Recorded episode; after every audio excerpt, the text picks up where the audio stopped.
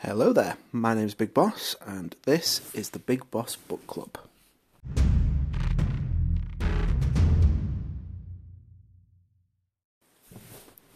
So, I've been wanting to do a, a podcast for uh, quite a bit. I even actually um, did an initial recording of one going back a couple of years now with my friend Jim, um, where we had a chat about different things, movies, wrestling. Um, unfortunately, just never really got around to publishing it or, or getting it out there. And, and, by the time it came to a point where I could, it was so dated, and um, there would have been absolutely no point publishing it. Um, so I thought, well, I'll give it a fresh go, um, start from scratch essentially what I want the Big Boss Book Club to be about is talking about mainly games, I guess, uh, gaming.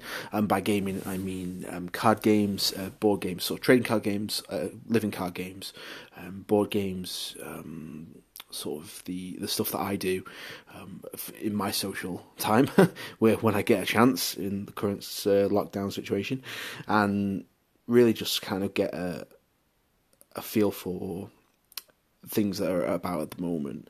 Um, I figured I would sort of do like a, a, season one, and that season will essentially just go through my journey in terms of sort of trading card games. Again, trading card games, board games, living card games, uh, to get to where I am now. And then moving forward, once I've done that, I'll probably start like a like a season two, uh, where I'll sort of go into something a little bit more up to date. Yeah, maybe do some like talk about some wrestling, um, go through sort of live playthroughs, uh, thoughts, feelings, emotions in terms of current games, um, in terms of what I'm playing, especially with my friends. Try and get a few different people on. Uh, my friend Luke, for example, uh, who was gracious enough to let me be on his podcast. Uh, my friend Jim, who, who's always sort of informative, and again, a, a, good chance for me and him to get a second crack at the whip in terms of getting a podcast out there. Um, so I hope everyone enjoys what they hear. Um, and so, what we'll start off with first, in terms of uh, timeline, is the what got me into card gaming, what got me into um, sort of board gaming, card gaming in general is uh, Yu-Gi-Oh! Uh, the trading card game. So what I'll do is I'll, I'll sort of go through in a, bit of a, a pre-planned order, um, just going through some um, different parts, so things like introduction, um, how I got into the game, um, uh, my sort of favourite cards and, and, decks that I play, uh, memories in terms of how the game was played, or, or, memories I have of playing the game. Go into some things like uh, sort of worst memories, sort of things that I, I don't like about the game, um, current state of the game. So, some cases, the games I've played are no longer in production. So, I sort of go through what happened there briefly, um, and then sort of final thoughts, feelings, emotions, in sort of a summary at the end. Um, so what we'll do is we'll have another quick interlude, and then we will come back, and I will start off to discuss Yu-Gi-Oh! the trading card game.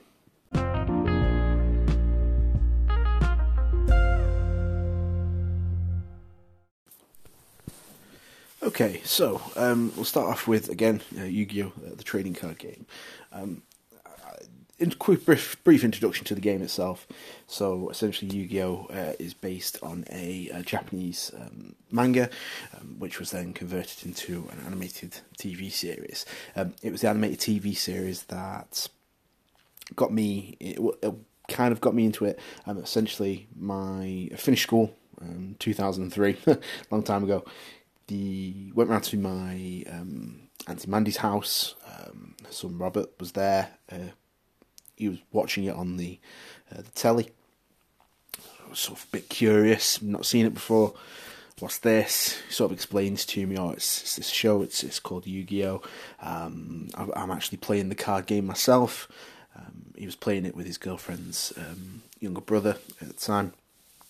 He sort of went through some stuff with me, showed me the cards, um, kind of gave me a few cards to sort of have build like made me a deck essentially, and we we played off a few times. Obviously, trounced me because I didn't have a clue what I was doing. Um, the game itself is a, a, trading card game, so um, essentially you you can buy starter boxes which have like a set set load of cards in. Um, but then you can buy booster packs which have a, a random assortment of cards that you can then get to, to boost your, your pre-existing card pool. The game was actually originally produced in, in over in the Europe and uh, America by Upper Deck Entertainment. I believe it was in Japan. It was still produced by Konami. Um, eventually Konami took over production completely. So globally, Konami are now in charge of, of printing and production and distribution of, uh, of Yu-Gi-Oh! the trading card game. Um, so that's essentially just a bit of a brief introduction to the actual game itself. Um, again, another quick break. Help break this episode up, so I am sorry. Um, and then we'll come back and we'll sort of go into uh, how the game is played, and then really a bit more in depth in terms of how I got into it and, and my journey to sort of how I got to play him.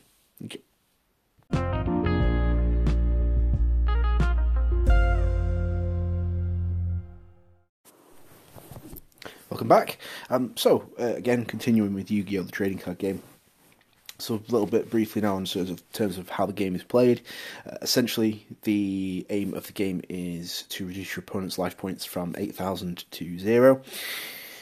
There are um, various different cards in the game uh, monster cards, uh, spell cards, trap cards are the three main uh, variants that you'll see in, in the actual main deck itself each player has like a little it's called the extra deck which essentially is 15 cards that contains uh, again different types of monsters. Those are uh, fusion monsters um, xyz monsters and synchro monsters.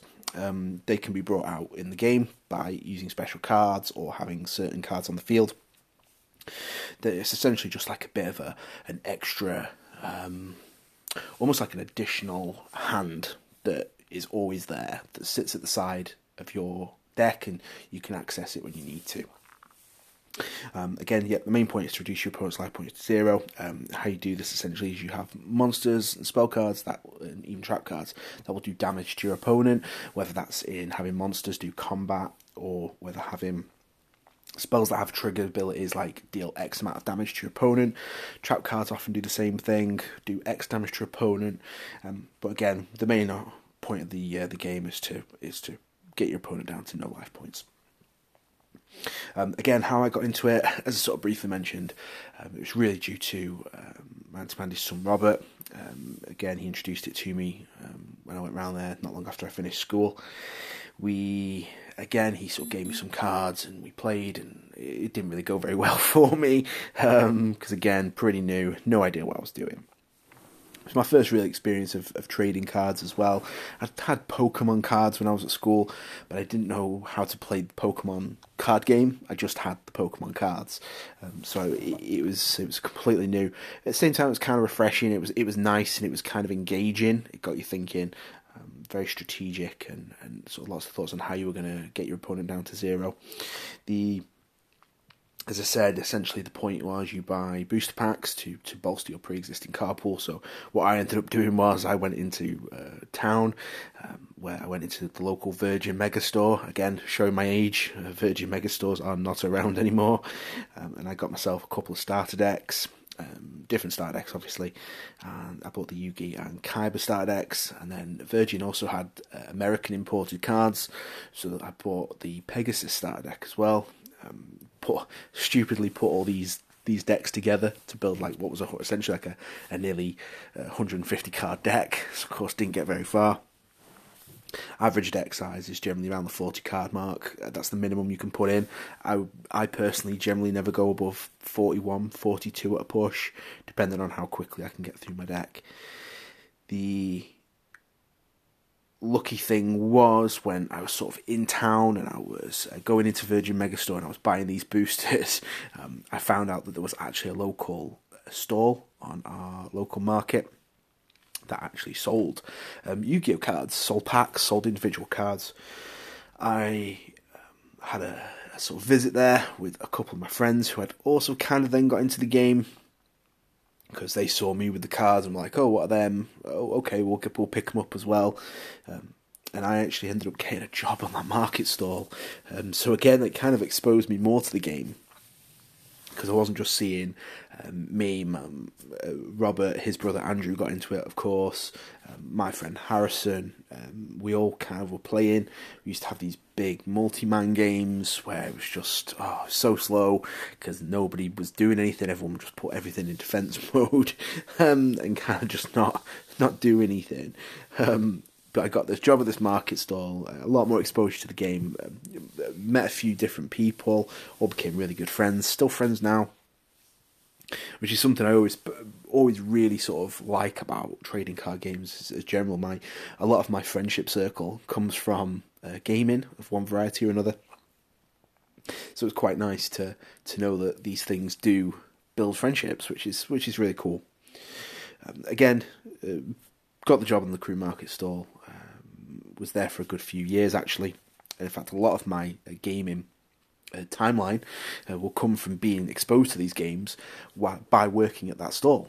Uh, Yu-Gi-Oh was pre pre the stall, but, but a lot of my other games came from there. The uh, Yu-Gi-Oh game again very dear to me because of that sort of relationship I had with Robert, who's probably one of my closest friends. Um, but again, we had this interaction. We turned up with this massive deck that never was going to get anywhere fast. Luckily, though, I had some luck with my boosters. I pulled a couple of um, uh, like my first pack of Legend of Blue Eyes, which was the very first pack for, for Yu Gi Oh! I pulled a Super Rare, in my first pack. Um, Metal Raiders, which was the next series after Legend of Blue Eyes. Um, pulled an Ultra Rare in my first pack, which was really cool. Um, but essentially, that's how I really got into the game. Um, and sort of it went from there. And again, as we'll go through in sort of episodes to come, kind of spiraled in terms of how many games I played, um, essentially from, from getting to work at this market stall. Um, so we'll have another quick break, uh, just for a couple of seconds, give you a chance to uh, recap, and then we'll come back. We'll just talk about again sort of favourite cards, my memories of playing the game, and sort of the experiences I had, and then we'll move on from there.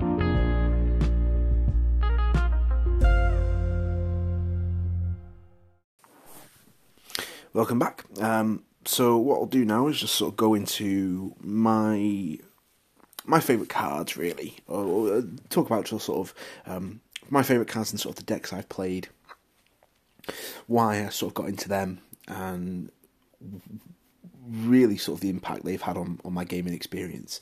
So I suppose really my I'd probably be remiss to say there was a, a set of cards called the God cards um, that were really, really big in sort of the original Yu-Gi-Oh uh, TV series and the initial part of the the trading card game. I remember working at the uh, store. Everyone would always, all these little kids, and even sort of uh, teenagers, people my own age, would come up and be like, "How do you do you sell the god cards?" I said, "Well, no, because at the time it, they were out. They were part of a. Um, they came with one of the video games. I think it was for maybe the Game Boy Advance, maybe. Um, so you could get them, but they, they weren't easy to come across. The I suppose I'd be remiss to, to ignore them as, as my favourite cards because I think my favourite card would probably be Obelisk the Tormentor, um, who's one of the god cards, and was always considered to be probably like, especially in the animation, was always considered to be the weakest. Yet always seemed to be made out to be the strongest. Um, he had four thousand attack points, which was nothing to um, shy away from. Although the original print of the card didn't have a special ability, um, later they did print usable versions of the god cards which had abilities. It was never too struck on Obelisk's actual ability, but I did really, um, really like Obelisk as, as as a card. So he would probably be my favourite all-time Yu-Gi-Oh card, if I'm completely honest. In terms of archetype, if I was going to say a specific archetype as being my favourite, I would probably have to skip because you had Yu-Gi-Oh! the animated series, and then it, you got the series that spanned after that. So you had Yu-Gi-Oh! GX was the next series.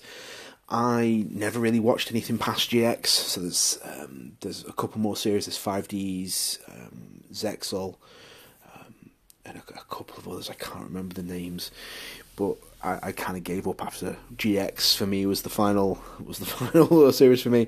One of the big um, archetypes in the GX series is um, heroes. Heroes were so elemental heroes were used by the main character, um, Jaden Yuki.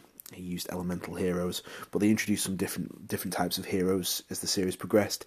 Destiny heroes um, were used by Aster Phoenix as of season two without a doubt, probably my favourite archetype in terms of Yu-Gi-Oh! card game. They I don't know. They just they weren't very strong, but they had some really cool abilities, and I built a deck out of them, and I really enjoyed playing the deck. The deck seemed to get better and better. They did release some some really good support for them down the line, especially in terms of fusion monsters. So when they started introducing more fusion monsters for Destiny Heroes, they really started seeing. Uh, I started using them a lot more, and actually found that I was actually winning games with them in my local sort of by this time casual game in. Wasn't playing competitively anymore by the time I picked up Destiny Heroes. Um, another branch as well would be Evil Heroes. Anyone who knows me knows that if I'm getting into a game that people are already playing, if there is an evil version of what they are playing, I will probably play them. So, um, prime example is uh, Warhammer 40,000. Um, my cousin was playing Space Marines. When he nagged me and nagged me and nagged me to start playing the game, I picked up Chaos Space Marines. Um, one of my friends was playing Eldar, or uh, they're not called Eldar anymore, it's um, Aeldari, I think they're called now. Um, but then I picked up Dark Eldar, which is called, uh, now called Drukhari. Uh, so I always always play the evil versions of what, what my friends are playing. So evil heroes, when I saw them, were like, yeah, these are these are what I need to play.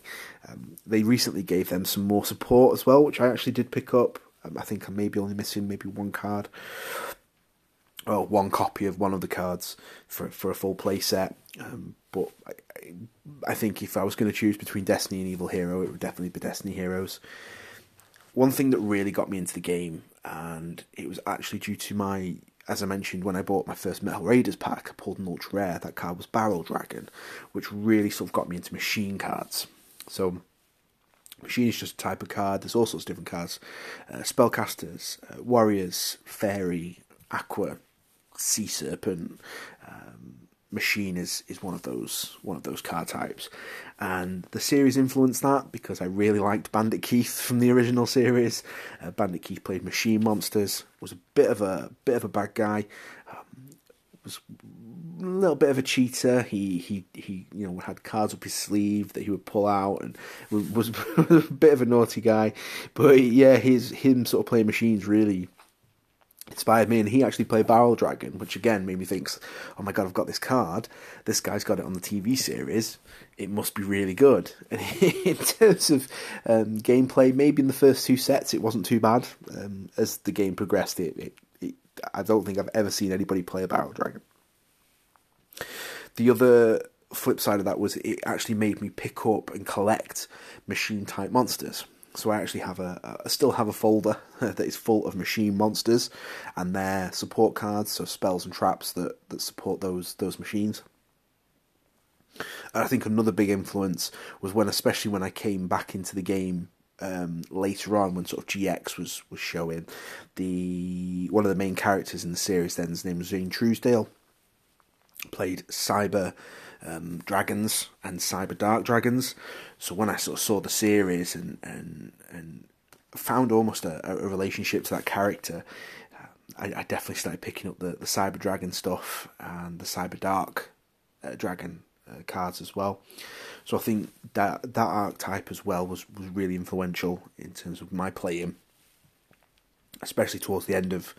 I mean, I still play the game in a casual sense, but at that time there was still a little level of competitiveness, and I, I really wanted to sort of be competitive.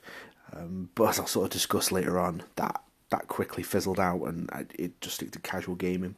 But I think in terms of cards, those would be my favourites. So Obelisk the Tormentor in terms of a single card. An actual archetype, um, it would be Destiny Heroes, and in terms of monster type itself, definitely machines. Um, look at really sort of my memories of, of playing the game next. So I'll go into sort of the first tournament I played in. Um, again, a little bit more look at what I mentioned earlier about big multi-man games, um, and then we'll sort of go forward from there again into sort of my my negative thoughts on the game and, and negative memories that I have of the game, and then we'll move on from there. So we'll again have another quick break, give you time to recoil from the from the information I've thrown at you, and then we'll get back into it.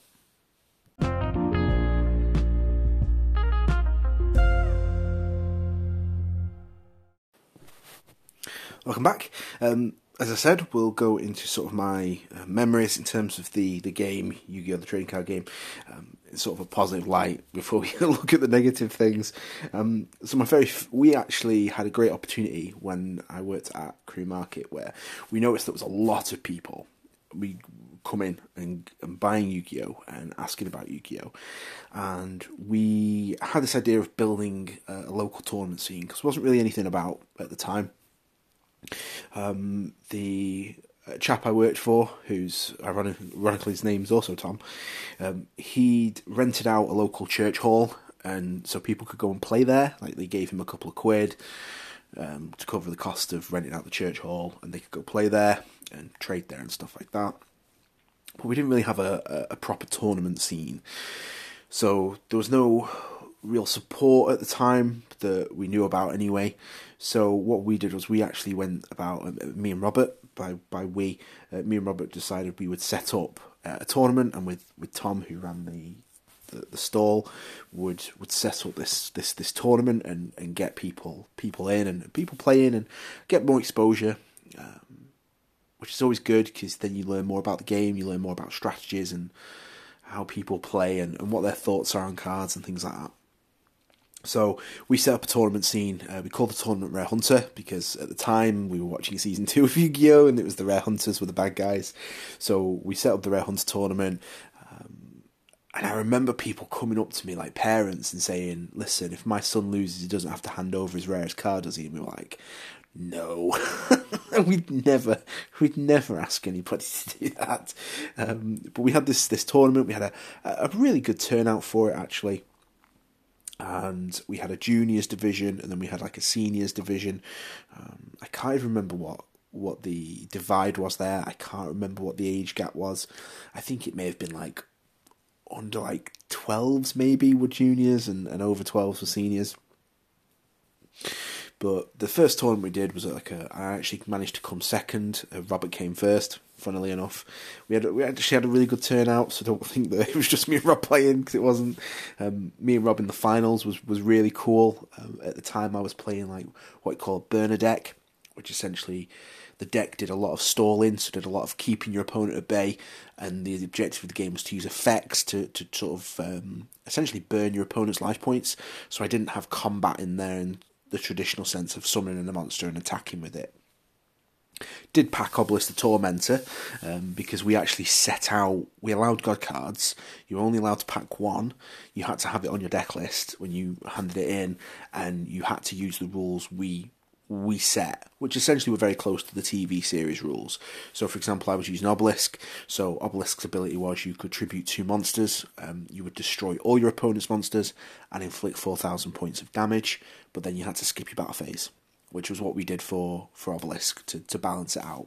In the actual game, the ability is pretty much the same, but you can actually attack and you don't do the 4,000 damage. So, the idea is this, this I suppose there's probably still a little bit of risk there in terms of dealing that 4,000 attack, but I didn't really want to do that with, with our rules. Um, so I used Obelisk and, and actually managed to get him out in a couple of games. Worked really well. The But the objective of my deck was to burn your opponent's life points without ever actually really doing any, any fighting, if you could get away with it. Um, but yeah, I came second, which was which was pretty cool. Um, Tom had managed to get hold of some of the uh, McDonald's promos from America, so they they were giving out sort of prizes and tins were given out as prizes. So we walked away from that with a pretty good, pretty good haul. Um, we then, because there was a tag team format, wasn't really flowing properly in terms of the main game. So we, we kind of rejigged the rules and, and came up with our own format for tag team. So we set up a Rare Hunter tag team tournament, um, which of course me and Rob entered as a tag team, and we won, uh, which was really fun. Um, the finals was was actually against one of the juniors. Um, I can't remember his name off the top of my head. Um, I know his partner's name was Howard. I remember him because we all sort of used to hang out at the stall and we'd all talk and he he was a pretty cool guy. Um, but we beat them in the finals, which was really fun. Um, everyone seemed to enjoy that format. There was a, there was more point singles tournaments than there were tag team. I think we did maybe two or three different tag team tournaments. Um, I think we only really won the one, um, which was which was quite good. I suppose we came first and second in the first singles one, and then we came first in the first tag team one. So I, I didn't do too bad for ourselves really. Um, one thing I did briefly mention earlier, and I do want to go into because it's such a, a, fun memory, is our big multi-man games. So Yu-Gi-Oh didn't have rules for uh, multi-man games, so three ways, four ways, five ways. We used to sit in my my loft at my parents' house, maybe six, sometimes seven of us, um, playing these big, massive multi-man games where it was like every man for himself, like a Royal Rumble type type deal and those games were quite often so unbelievably slow because nobody wanted to risk risk anything early on. So literally, the first maybe two, three turns around would just be people putting monsters in defense, face down defense position, and ending their turn. My friend Harrison used to be a swine for it, where he would put monsters face down and he'd just play the big defense monsters. Um, Giant Soldier of Stone, Mystic Elf, uh, that had like 2,000 defense and at that time were, were, were generally considered quite hard to get past. Um, nowadays, there'd, there'd, be no problem at all getting past that, but but back then they, were, they were a real nightmare to get past. Uh, and he would just sit there and just yeah, and he'd just wait till like everybody got beaten, and then he'd tribute them and bring out things like Blue Eyes and Dark Magician to to try and finish off because uh, they're big attack point monster cards. Um, but yeah, I mean, in terms of memories, those are those are definitely some fun ones. Like I said, the, the first Rare Hunter tournament was was really fun. Um, we I, had, I, had, a really good show in there. Um, the tag team one was really fun. Uh, Robert was playing an Exodia deck, which which was really funny. We played essentially the decks we played in our single tournament games um, in our tag team, and, and we still managed to do pretty well. Rob played Exodia, which essentially is this uh, five card combo where if you get it in your hand, you automatically win. So he, he was kind of trying to get that while I was playing a burner deck. So I was um, just essentially again keeping the opponents at bay while while chipping away at their life points. So it'd be a case of whichever one of the combos won first. Did we get rid of their life points or did Rob get Exodia? We had a pretty good game against um, Robert's brother Andrew and my mate Harrison, who teamed up. It, that was probably the closest we had in terms of what we felt was closest we had in terms of competition in that tournament. In fact, I think they may have been the only team in the Swiss rounds to actually get a, a win over us. I think we pretty much just whitewashed most people, um, which doesn't sound great, but um, but but it, but it was enjoyable. We, we, we enjoyed it anyway. Um, so I think yeah, those are probably some of my favourite memories in terms of playing the game later on had some fun casual t- times. We again mainly now it's casual gaming for me. I don't really play competitively. In fact, I have absolutely no intention of ever playing competitively ever again. Um, not in pre-constructed anyway. If maybe a I don't know maybe a draft tournament at some point maybe I might be interested in, but um, definitely not going to be interested in playing any uh, pre-constructed competitive events. But casual gaming, we've had some really good times, especially sort of in the last few years um, just kind of coffee table gaming. Um, but again, the decks we're playing now, we have a tendency to escalate. Um, for example, Ash, my uh, Robert's stepson, um, put a lot of money into playing his Blue Eyes deck. I'm I did have a Blue Eyes deck that I was really pushing and, and trying to make work, and uh, it was doing really well. But once Ash started playing Blue Eyes and, and was putting a lot of money into it and, and, bringing out these flash fancy cards that I, I wasn't willing to pay for, I just decided to retire the old Blue Eyes deck. So that's gone now.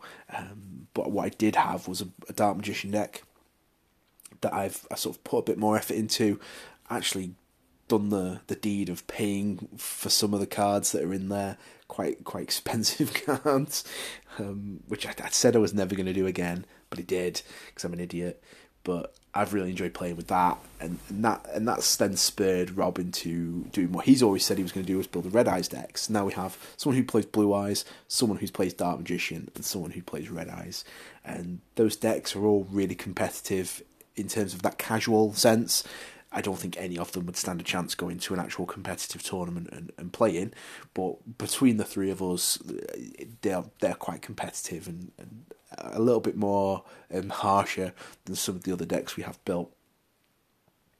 But yeah, I think those those sort of mo- memories in terms of playing those Rare Hunter tournaments, um, the tag team tournament, which is still really, really near and dear to my heart, and those big multi-man games are probably my favourite memories in terms of playing Yu-Gi-Oh! the card game.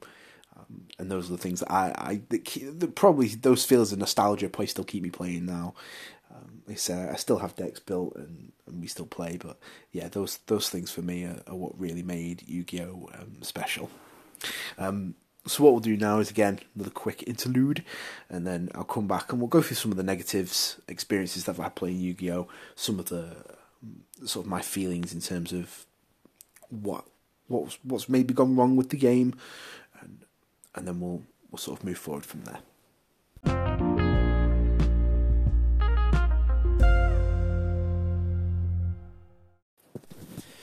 Welcome back. Um, as I mentioned, we'll look at sort of my memories in terms of negative memories and negative thoughts about the game. Um, I think three words really um, capture my, my negative feelings, and that's Invasion of Chaos. So that was the name of one of the Yu Gi Oh sets that was printed by Upper. Uh, where they introduced what what lovingly became known as the, the Chaos cards. So Chaos cards can essentially be defined as um, monsters you can special summon by removing one light monster and one dark monster from your graveyard to to bring out what is generally an, an annoying, generally negative play experience. Um, these cards are uh, Blackluster Soldier Envoy at the beginning and Chaos Emperor Dragon Envoy at the end. Uh, there was Chaos Sorcerer as well, which although it was a little bit annoying, didn't have the same uh, negative connotation that the other two cards had. But when those cards were released, we started seeing a lot more of these um, chaos decks that were sort of half light, half dark, and and fed into getting out these monsters because their abilities were so good. Chaos Emperor Dragon pretty much destroys everything and, and deals a load of damage to your opponent based on what's destroyed. Um, and then it becomes this your top deck in where essentially you've got no cards in your hand, you've got no cards in the field, you're just pulling the top card of your deck and hoping you get something good.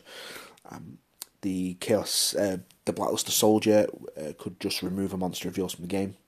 Um, it then had to skip its attack, but if you've got other monsters on the field, you were in um, better luck, or, or even when it did destroy a monster, it could then attack again. Which again, the, the, to bring out that level of monster in such an easy way uh, really, really put a negative spin on the game for me, and I know a few other people as well that from my my group of, of players that, that kind of all felt the same. The the what they call IOC Invasion of Chaos um, really was the sort of decline for them in terms of playing. They kind of looked at the game and went, oh, "I'm not sure if I even still want to do this anymore." I remember being in a tournament and when I was still interested in playing competitively, and in the first round, just being absolutely uh, trounced by this young kid who'd essentially these cards were really expensive. So he'd he'd clearly not bought these cards. It was clearly mummy and, and daddy's uh, credit card that had managed to get these things for him. And I just really felt a sense of of. I must admit, I, I a bit of a shame to say it, but not ashamed at the same time. So I, actually cried a little bit after losing that game because I just kind of thought to myself, like, this is this is really going to be it, isn't it? Seeing how um, all it takes now really to play and, and win in this game isn't isn't having sort of good strategy or, or, good experience. It's about having who's got the biggest biggest bank account, and that was really where I started seeing that in the game, um, and it really got to me at that point because I'd kind of managed to to kind of roll along with pretty cheap and pretty um, pretty budget decks. So to suddenly start seeing all these decks pop up where the cards in it were really expensive and the, the they were hard to come by and to see them just kind of trouncing everyone was was really disappointing. And I know a few people played like that same lad in that in that tournament and were all kind of like, "This is ridiculous." Essentially, his mum has won all these games for him because she's paid for these cards because he's he's not he hasn't got a job. He's not old enough, and if he had got a job, he certainly wasn't paying enough to buy these cards. So I think that was for me a really big negative when he started seeing that actually the money was probably going to be the thing that was going to win you win you games more than more than you as a player. And I think the final nail in the coffin for me in terms of competitive play was I went to a tournament in uh, Guys at Game, um, which is a store that's now in Hanley, but it used to be in Fenton. Um, we jumped on the train and we, we, we went into Fenton to, to go there for this for this tournament. It was kind of just a bit of a giggle. I took my old burner deck with me, thinking, "Yeah, it's gonna, it, it's still gonna be classic, isn't it? It's still gonna be good." Um, and I think I went with my mate Blakeman, and all the way there, I think he took, I think he took maybe an Exodia deck with him, and we got there and we we were talking all the way there, and we, would had a couple of games, and they went a bit back and forward, and we were like, "Yeah, we're ready for this. It's going to be fun. It's going to be a good day." And we we got in there, and both of us by the end of it were just so deflated. On the train back, we kind of just looked at each other and like, never again.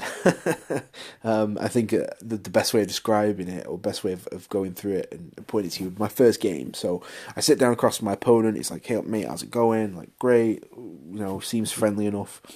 Um, roll off. I'm going first. I put. Uh, one monster face down in defense position. I can't remember what the monster was. I seem to think it might have been a giant germ which was when this is destroyed by battle, it inflicts 500 damage, and you get to bring out two more of them. And then I think my face down card was possibly a gravity bind, which stops anything over level 4 uh, attacking, which is in a burner deck is absolutely uh, wonderful. So I played this turn, ended my turn, what you call an old school TV show, even old school just turn, one monster, one card any turn. Um, he then proceeded to play it turned out he was playing a, a machine type archetype uh, called Karakuri, which I've actually looked at and, and have used in um, like my tablet games and stuff since then. But essentially, he brought out five monsters in one turn, uh, destroyed my spells and traps, destroyed my actual monster. I had nothing on the field, and he beat me in turn his turn one. And I looked at him, and Yu-Gi-Oh games and tournaments are best two out of three. And I looked at him and I went, is that going to happen in the next game? And he went, probably. And I just went, well, we're not playing then.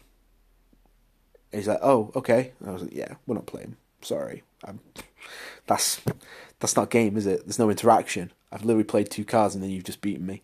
It was it was an absolutely horrible experience to have. Um, it's still something that really nags me to this day. It's probably the reason I remember it as vividly as I do. I mean, he was friendly enough and he was nice and, and, he spoke to me after and he even showed me the deck. It's like, oh yeah, this is how it works. And, you know, if you get, essentially it was a case of, as long as you got like one of, I think it was maybe like two, three, or maybe even four cards, as long as you got one of those cards in your starting hand, you're pretty much guaranteed to, to, to win or at least have a good showing on your first turn. And I just looked at him, I was just like, how is that fun? This isn't like a, a a regional tournament or a or a national tournament. This is just a local. I mean, the prize was booster packs. You know, this this wasn't you know anything major, and yet he turned up with this deck, and I just said, "Well, best of luck to you, mate." You know, and, and I think the closest game I had the whole day was against this young lad, and I actually had him beat. I didn't win a game all day, but I actually had this lad beat. Um, at, at one point, and we, it was getting towards the end of the game. He had practically no life points left. I still had quite a few of mine. He had no way of getting through me. So I'd got him. I'd got gravity bind out. I'd got. I can't remember what the monster was. Um, I think it might have been marshmallow, but can't be destroyed by battle. I had him just locked down, and I was just chipping away at his life points turn after turn. And he was like, "Yeah, I can't do anything. Can't do anything." And then in his turn, recently, one of the good things about Yu Gi Oh! just spinning off slightly is that they introduced a banned list. So a lot of these cards that were released in, in IOC were actually banned. So things like Chaos Emperor Dragon, Blackluster Soldier, they, they were banned. Yu Gi Oh! were like, okay, we see what's going on here, let's get rid of them and, and stop people playing them because that way we can limit their limit their, their impact on the game. They just recently, not long, unbanned Blackluster Soldier. They kind of said, okay, the game where it is at the moment, Blackluster Soldier isn't such a big deal anymore. He's easily stopped. He's easily negated. He's just easy to get out now. So they allowed him back in the game. And this lad literally was losing. And then he drew his Blackluster Soldier. Brought this Blackluster Soldier out in the field, removed my Marshmallow from the game, attacked me and won because I didn't have anything else to stop it.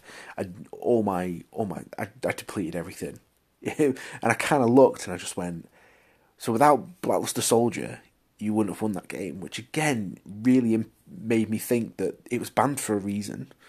It, and I understood that I'd got this lad locked down and he couldn't do anything. His his you know everything he was drawing was useless. But if it hadn't been for that one card, he lost. And it seemed like the strategy of Burner was really it was too slow. It just wasn't going to do anything anymore. It, it wasn't as effective. It, I, I, lost every game that day. I think my mate Blakeman did as well. I, I may have won one uh, with Exodia, but once people clock onto what you're doing with Exodia, they quickly work to stop that. So he'd he'd not done very well either. But yeah, that was pretty much it in terms of um, competitive play for me. I've never played in a competitive event since. I'm very negative on competitive play.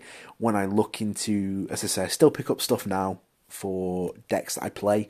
So I have a hero deck, I have my um, Cyber Dragon deck, I've got my Dark Magician deck. I will pick up cards for those for those decks, and I do jump in and I'll have a look at what's going on. And some of these decks that I see, they're winning like turn one. The game seems very much focused on quickness. And I think when you get to a point where if you get that one card in your hand, in your starting hand, you're probably going to win on your turn or you're going to be very close to winning on your turn. I think that really puts a damper on the game and really, really gives you a negative play experience. And games should be about interaction. So when you're playing a trading card game or a board game, there should be a level of interaction between you and either your opposition or your teammates or whoever. There should be that interaction. And it feels like Yu Gi Oh! are doing its utmost to remove that interaction, it's just a case if you sit down, you play some cards and you win, and then you walk away. And that was how it felt, and that's how it still feels now. I don't know if it's the case, I haven't played in a competitive event, but that was how it felt at the time, and, and that was enough to really push me away completely from from competitive play. And again, I've never played in a competitive event since, and this was early um, 2010s when this happened. So, you know, it's been a while. Things may have changed, but I, I don't see it being enough to get me back. So I think that really for me is the the negative spin on Yu-Gi-Oh. Um, I think the only other thing that would really be a negative spin for me would be costing.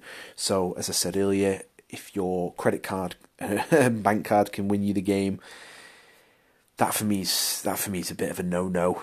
I think Konami have done a really good job of of bringing a lot of those cards out in common or making reprinting them to decrease their value, which is good. Um, but I think there's still a very big level. Like I said, the um, Evil Heroes recently produced some more support.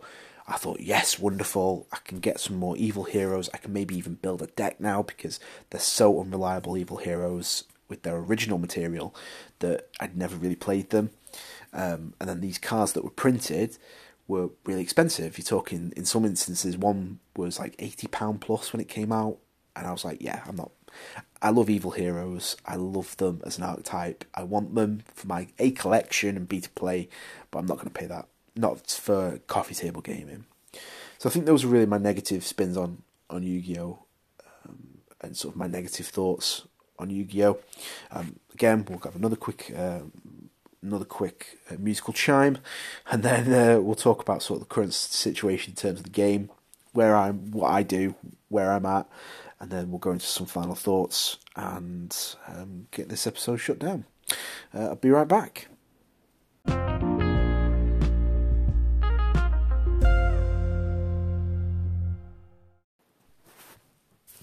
Hi there. So, as I said, we'll go into sort of um, current state of the game, um, and then we'll have a look at sort of a summary and final thoughts. As I said, the, the game's still in production. The game's still being made. The the production of it moved from Upper Deck to Konami. Not sure what the thought process was behind that. I can imagine it was probably a little bit of um, how Upper Deck had really forced it into a, a corner. So, like I said, Konami have, have, reprinted since Konami took over. They've reprinted a lot of cards. And to, mainly to decrease, the, I would imagine decrease the rarity and, and, value. So I'm sure the original versions of cards are still high in value for collectors. In terms of players, those those cards that were valued by players, they've now decreased in value and they're more easily picked up. A prime example of this would be uh, Raigeki. Raigeki is from the very first set, Legend of Blue Eyes. Has no cost to it. It's a spell card. It just destroys all your opponent's monsters, which is in the grand scheme of things, and when you look back, is horrific. It has no cost to it. You don't pay any life points. You don't have to sacrifice anything. It's just you have a load of monsters. I have now destroyed them.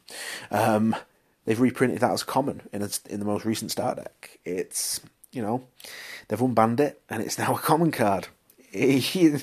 the, the, turning these things into um, more easily accessible, so it's something you're now going to have to worry about. But yeah, I mean, the game's still in production. It's still being made. As far as I know, tournaments are still being played. Um, I do see a lot of people um, on like uh, YouTube and stuff who are streaming Yu-Gi-Oh and their games and their deck tips and, and things like that. So and their previews. So I, I think the game probably still has quite a good standing locally. I don't think there is anything at the moment. I've not seen, heard, um, spoken to anybody who has any um, local play. So I don't think there's any local tournament scene anymore. I know GTG in, in Hanley still do tournaments. What their turnout's like, I don't know. Um, it's not something I want to inquire about. As I said, I think my negative play experiences have, have soured me to competitive events. For me, it's still just casual play um, generally between myself, uh, Rob, Ash, and uh, Andrew. We're coffee table gaming, as I said. We sort of sit around, we've got these decks, we play them. Um, had a good opportunity to look at some of Andrew's decks, and, and we spent a little bit of money to update it. Well, he spent a little bit of money to update it, only about £10, but he, he again, he, he likes what he likes. He doesn't want to. Um, he, he doesn't want to have to spend hundreds of pounds to, to to get things competitive. Um, as I said, I've stupidly spent some money when I kept adamantly saying I am not going to do this, I am not going to do this, and then of course I did it because, like I said, I'm an idiot. Um, a prime example would be I, I bought a pre-constructed hero deck off eBay. It cost me like over two hundred pounds. The essentially because I bought it because I wanted a lot of the cards that were in the deck, and it actually worked out cheaper just to buy the whole thing than it would have been to buy all the cards individually. So I just sort of bit the bullet and, and just bought the whole thing. I mean, it came with deck covers and it came with a deck box. So actually, when I priced everything up, I'd got a bit bit of a steal really. Um, there was easily 30, 40 quid's worth of stuff that I didn't pay for, which isn't in the grand scheme of things isn't too bad. I do feel though that, like I said, the, the game speed seems to have increased to a point where a lot of decks now will be like one turn, two turn kill decks, and that to me just isn't isn't good. Um, they introduced uh, hand traps, which are now like a big thing, where essentially, if your opponent does a certain something, you can discard this um, hand trap, which essentially is a monster or a spell or trap card um, from your hand, and it will activate do something horrible. Think we moved away from sort of that local fun theme playing where it was you played as you wanted to play. So if you were really into uh, machine monsters like me, you could build a machine theme deck and you could play it and have a laugh. Those kind of days are gone. Um, I know a friend of mine, Sean, who has a water deck, and he, he really put in effort. He got the, the legendary oceans, he got all these sort of monsters that would be affected by it, and and really, really put in some effort. And we were all really happy. Like we'd always said for ages, we wanted someone to play a water deck, and and but in the grand scheme of things, it's it's unbelievably slow. He it pretty much never wins, which is which is a shame. And I think that's the state of the game at the moment. Um, again, it's, it's really kind of pushed me away in terms of competitive play. It's all for me the casual play now. Again, that coffee table gaming where you can just sort of sit, have a bit of a laugh. Um, like I said, the, that hero deck I bought, I actually played it against Robert, and I did that one turn kill. Like literally, he played his turn. Again, the standard one card face down, one monster face down defense mode. Um, and then I said, okay, my turn. I had, f- I think because of the new um, one of the new monsters. Actually, I forgot to mention is Link monsters that are going your extra deck. They give you essentially an extra monster zone. So now you have your five standard monster zones plus one more. So you can I, you can get six monsters out on the field, and I did in one turn. um, which which Rob sat there looking at me and was just like, "You're kidding me, right?" And I just went, "No." And I was like, and the sad thing is, this isn't even like a tournament winning deck. This isn't this isn't anything that's going to go to a tournament and win.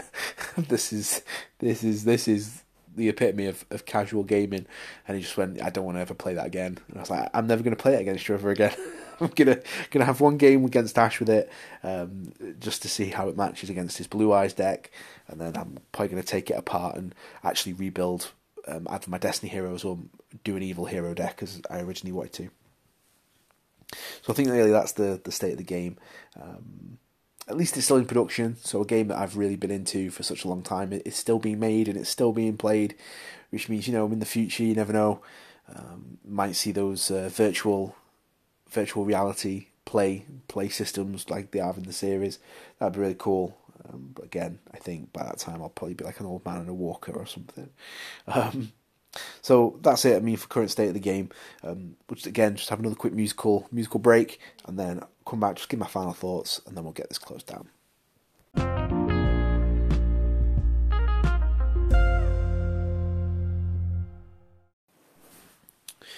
Hi, welcome back. So we'll just go into a summary, final thoughts, um, feelings, emotions. I think I'd easily say that um, pre IOC was was great. There was a lot of variety a lot of different strategies, a lot of different types of decks. The the board was pretty varied. I don't think I ever played anybody in tournaments that had a similar deck to me. The post IOC IOC game it, it got worse. Um, once the ban list came in, things did get a little bit better. Um, but I think by that point, for me anyway, the damage was kind of done. And as I said, going into that um, game at, at that tournament at GTG, in uh, Fenton at the time was was was kind of the final nail for me in terms of competitive play. Um, but again, I do feel the ban list has helped, and they update it all the time uh, based on the current sort of uh, meta. What's what's doing well? Um, they'll they'll try and depower it just a little bit to try and get you into different styles of play and, and different themes. Unfortunately, quite often it just means that they've brought in another big next powerful set that that's going to take over and be the number one played archetype. So yeah, it, it's a bit of a an odd one Yu-Gi-Oh. I like the fact that they allow you to use the full card pool, but there probably is some logic in, say, Magic the Gathering's uh, cycling and Pokemon. They do the same thing where they cycle sets. Um, and games I'll go into later on, for example, Versus System, they did uh, different formats where it was Modern Age, Silver Age, and Golden Age, where you could only play certain numbers of sets. Um, and I think that really, in some cases, does really help.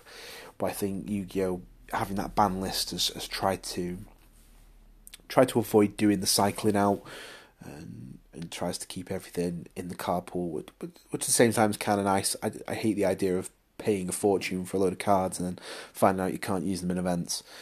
Um, but I think again, I'm not really interested in playing competitively anymore. I think it's all casual.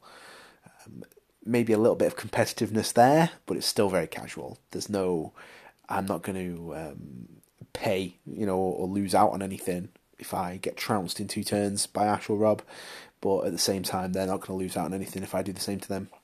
I feel like I've got enough decks where I can play fun, and I've got enough decks where I, if I, you know, actually, if I've lost a couple of games and I want to actually get a win, I can pull a deck out that's probably going to get me the win. So are really my final thoughts. Again, Yu-Gi-Oh! had a massive impact on my life. It got me into trading card games. It got me into um, hobby games. I'd not, like I said, I had Pokemon cards, but I never used them. It was, I, I have Pokemon cards. It was never, oh, let's play a game of Pokemon. It was, oh, I've got these cards. So to have them and, and play a game with them and have something that's still very um, still very dear to my heart. I've actually had my uh, 10 month old son uh, sat watching the original series of Yu Gi Oh! We've actually not long finished him. Um, not that he, he knows what's happening or understands it, but he does seem to like the theme song. he pays attention when the theme song comes on. So, you know, hopefully there's some hope and, and someday down the line, I'll be sat with him around a coffee table, and me and him will be uh, playing when I'm like 15, he's like 18. we'll we'll be playing some games. That's the hope. That's the dream. Um, but yeah, I mean, for me, Yu-Gi-Oh is still very near and dear to my heart. A lot of memories, a lot of fun times. A lot of my friendship circle comes from the friends that I made while playing Yu-Gi-Oh. Um, it, it, again, huge impact on my life. It gave me a, a, an avenue to channel some some feelings um, when I was having a lot of tough times at uni. Um, when I could come home and play Yu-Gi-Oh in a casual way. A lot of the time, my my decks would almost um, um, be a reflection of that of those feelings. So you could tell how I was using my deck if I was angry, and and if it gave me a way of channeling that in a in a, in a sort of positive way and not being, um, you know, and it, it, not to go into too much detail, but at the time, I'm very depressed at the time, and, and it gave me that little release and that little way of of, of sort of directing that those feelings. Um, but yeah, so again, very near dear to my heart. It's a game I'm going to continue to keep playing, and when there are cards that will boost the decks I have, I probably will pick them up. Um, again, probably singles cards like eBay kind of jobs. Not not not interested in picking up boosters unless there's like a set that has hundred cards in it that I want. In which case, I probably will. But outside of that, it's probably just single card purchases. Keep it cheap where possible, and then just just get the stuff I need for my decks. Um, so those are really my summaries and, and final thoughts. Um, I hope you've enjoyed listening. Um, if you do have any questions or comments, please feel free to get in touch and or, or leave the comments. Um, again, if you're interested in, in listening, again, I'm going to be continuing with this timeline. Um, the next episode will be about the Versus system, the original variant of the Versus system and then from there on we'll move forward and, and, maybe see if I can get someone on to go through maybe Raw Deal with me um, and a couple of other games as well. Um, thank you very much for listening. Um, I've been Big Boss. I'm out. Peace.